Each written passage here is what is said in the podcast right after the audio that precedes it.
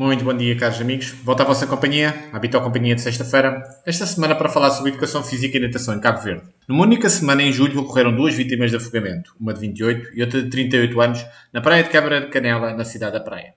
O comandante da secção da Polícia Marítima da Praia, Faustino Moreno, em declarações já em Forpress, chamou a atenção dos banhistas para alguns comportamentos de risco.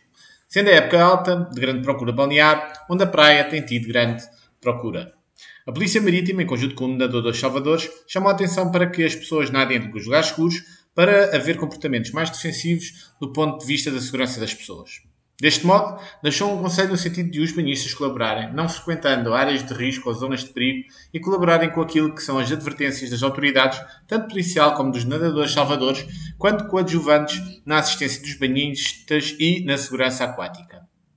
Na sequência disso, o Diretor Nacional de Educação, Adriano Moreno, diz que as escolas uh, podem introduzir a, a natação como oferta extracurricular. Segundo diz, o Plano Curricular de Educação Física está em desenvolvimento para ser discutido com as escolas.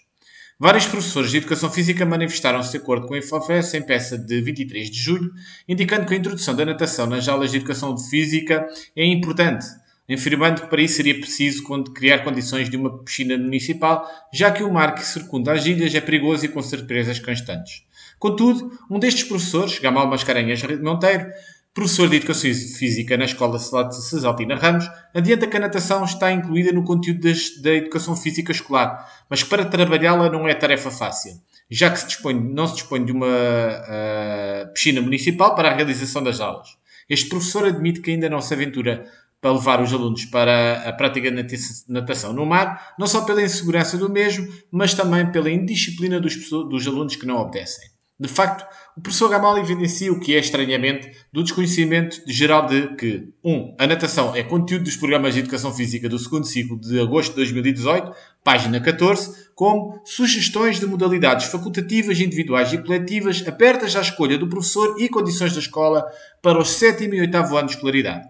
E que a natação é módulo obrigatório nas licenciaturas de Educação Física e Desporto, na UniCV, sendo até uma condição e pré-requisito de admissão na prova de natação.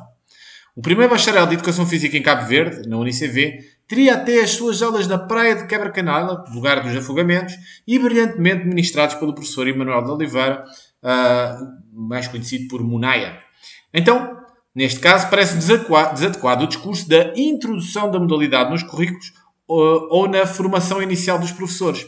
Estas condições já estão garantidas e onde é que está a falta é o que foi salientado pelo professor Gamal, quando diz que existe uma falta de condições para que este ensino seja realmente efetivo.